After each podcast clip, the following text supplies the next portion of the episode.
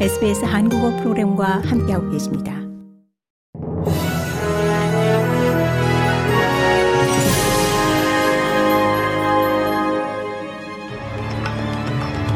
(2024년 1월 11일) 목요일 오후에 SBS 한국어 뉴스 간추린 주요 소식입니다. 파푸아뉴기니에서 경찰들이 임금 손실 우려로 파업에 들어간 후 수도 포트 모르즈비가 통제 불능 상태가 됐습니다. 가게들과 사업체가 공격당하고 불에 타기도 했으며 이 기회를 틈타 상점 약탈 등이 발생했습니다.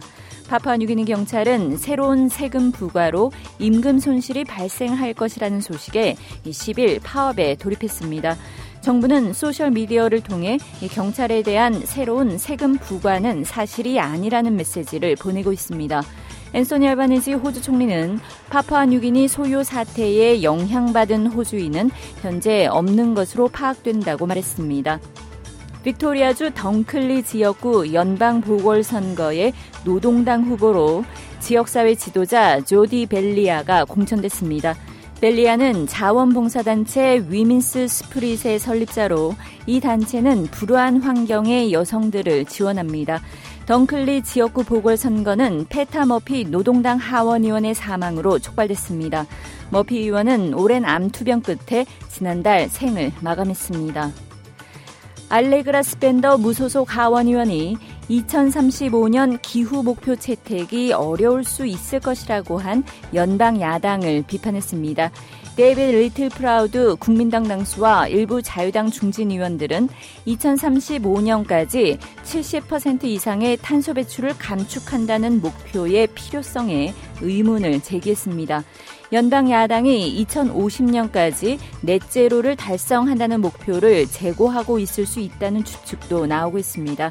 이에 피터 더튼 연방 야당 당수는 이 야당의 에너지 및 기후 정책을 밝히라는 압박을 받고 있습니다. 홍해에서 예멘 후티 반군의 공격이 잦아지면서 미국과 영국이 보복을 검토하고 있습니다. 뉴욕타임즈지는 미 국방부 당국자들이 예멘 내 미사일 및 드론 기지와 선박 공격용 고속정이 정박한 것으로 추정되는 시설에 대한 타격 계획을 세웠다고 전했습니다. 그랜트셉스 영국 국방장관도 후티의 공격이 계속될 경우 영국도 군사 행동을 고려할 것이라고 밝혔습니다. 고국의 민주당 내 비주류 의원 모임 원칙과 상식에 소속된 이원욱, 김종민, 조웅천 의원이 예고한대로 당과의 결별을 공식 선언했습니다. 민주당 탈당파 3인은 이재명 대표와 윤석열 대통령을 싸잡아 비판하면서 신당 창당 의지를 강조했습니다.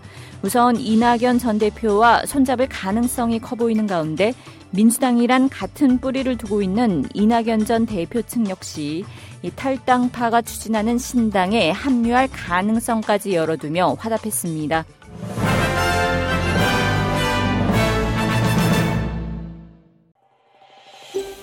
더 많은 이야기가 궁금하신가요?